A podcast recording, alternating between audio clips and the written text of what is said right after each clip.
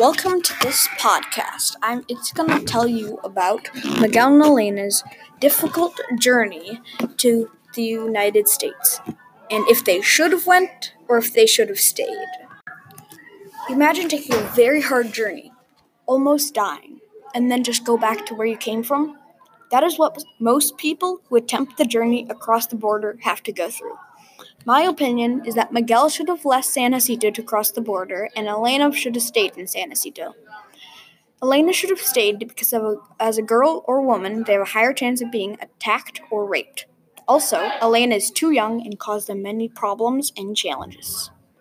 First of all, Elena is so young, she caused them problems and challenges for her and Miguel. She should have stayed with Abuelita to keep her company and help her with running the farm. One problem was she got Miguel into danger by getting them kicked off the bus. In addition, Elena was one more person that Miguel had to take care of and protect.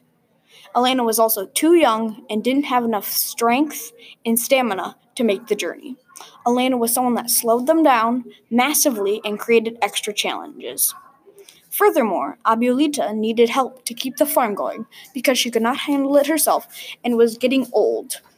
All of this shows that Elena caused challenges and slowed them down on their trip to the US. So Miguel could have done it easier alone. Secondly, I think that if Elena got to America slash El Norte, she could not get a job because she is too young. But Miguel could help his family that are in San Jacinto by getting a job. Then again, Elena would just be someone that Miguel would have to take care of. We found on Google that you have to be at least 14 to get a full time job in America, and Elena would only be 13, while Miguel is 15. And at 13, you can only work a maximum of 23 hours a week. But when you turn 16, you can work 40 hours a week. So when Elena, so Elena would have to wait three years until she could work 40 hours a week, but Miguel would only have to wait one year until he could work 40 hours. That's another reason why Elena should have stayed in San Jacinto because she could not get a job, and Miguel should have left because he could. Many people would think that Elena should have gone because it would not be fair for Miguel to cross the border and not her. I disagree because girls and women have a higher chance of being attacked or raped, like when they had to hide behind a small shack because the train gang was on the train.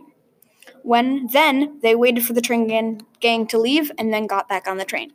So Elena has a higher chance of being hurt or killed than Miguel on her, their trip to America. In conclusion, Miguel should have left and Elena should have stayed in San Jacinto with Abuelita because Elena caused Miguel challenges. She is she is also not very old, and girls and women have a higher chance of being attacked, hurt, or raped. I think you should take into account the reasons above when you or people you care about are thinking about attempting the journey across the border between America and Mexico.